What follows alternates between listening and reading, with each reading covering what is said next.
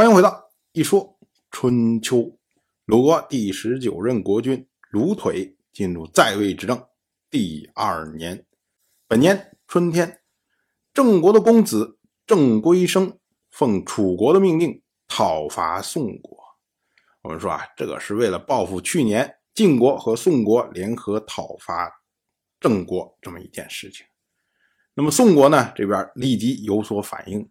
宋国以宋国的右师，也就是他的执政大夫华元和司寇乐吕两个人出兵抵御。到了本年的二月，两军在大集交战。在战前的时候啊，这个华元他杀羊犒劳自己的将士，可是呢，这个羊没有分给他的车御杨真。结果开战以后啊，杨真就说。说前日分羊是您说了算，今日开战是我说了算。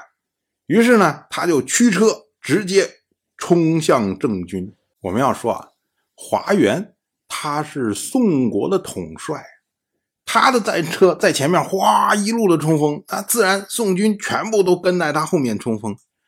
可是啊，这种毫无章法的这种冲锋。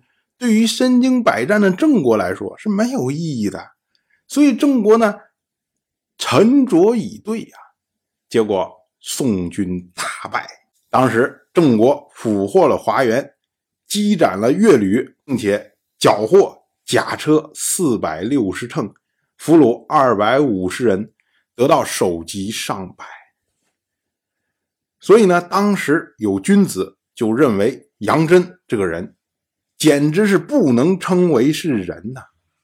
以一己之私败国害民，没有比这更大的罪过了。君子呢还引用《诗经》说：“人之无良”，这就是说的是杨真呐，说他残害民众以泄私愤。我们说啊，这个人之无良啊，他出自《小雅·角公》，意思就是说这存心不良这么样一个人。当然，在宋郑这个对战之中啊，还有一个小插曲。宋国有一个人叫做狂角，当时呢，他迎战郑人，可是呢，他这个对手啊，不小心掉在井里了。于是狂角好心就倒握着长戟，然后将这位郑人从井里面拖出来，但是呢，自己一不留神，反而被郑人所俘获。那么当时的君子就认为啊。说狂角这是不合常理的违抗命令，难怪被人给俘获了。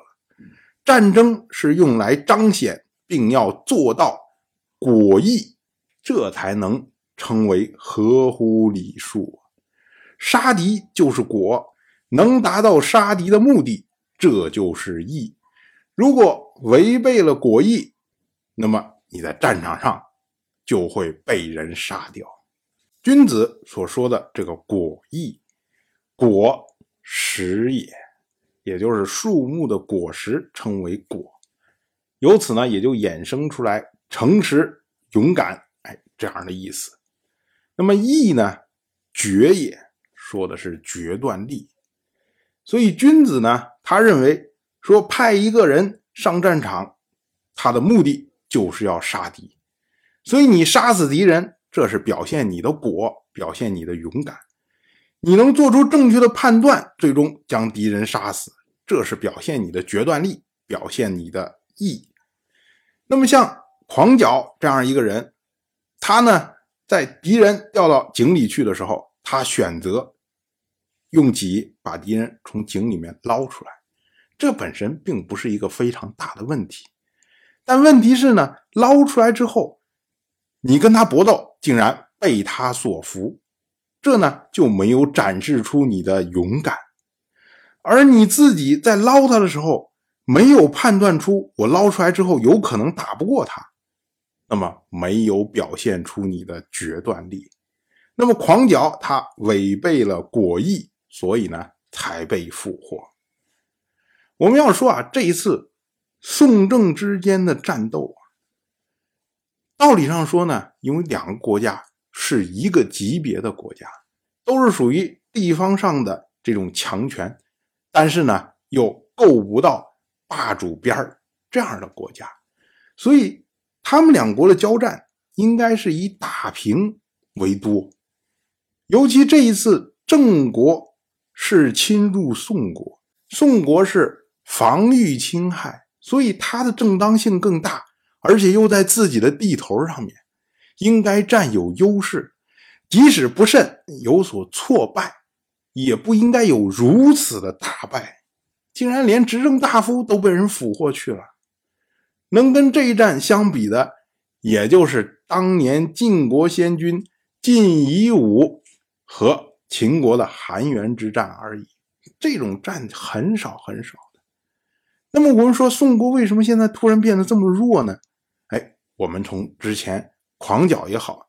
从杨真也好，我们发现呀，宋国从上到下，他们不再去符合礼数了，也就是他们的整个的制度、人心都已经松懈了，所以呢，才出现了这样的战果。当然，我就这么一说，您就那么一听，感谢您的耐心陪伴。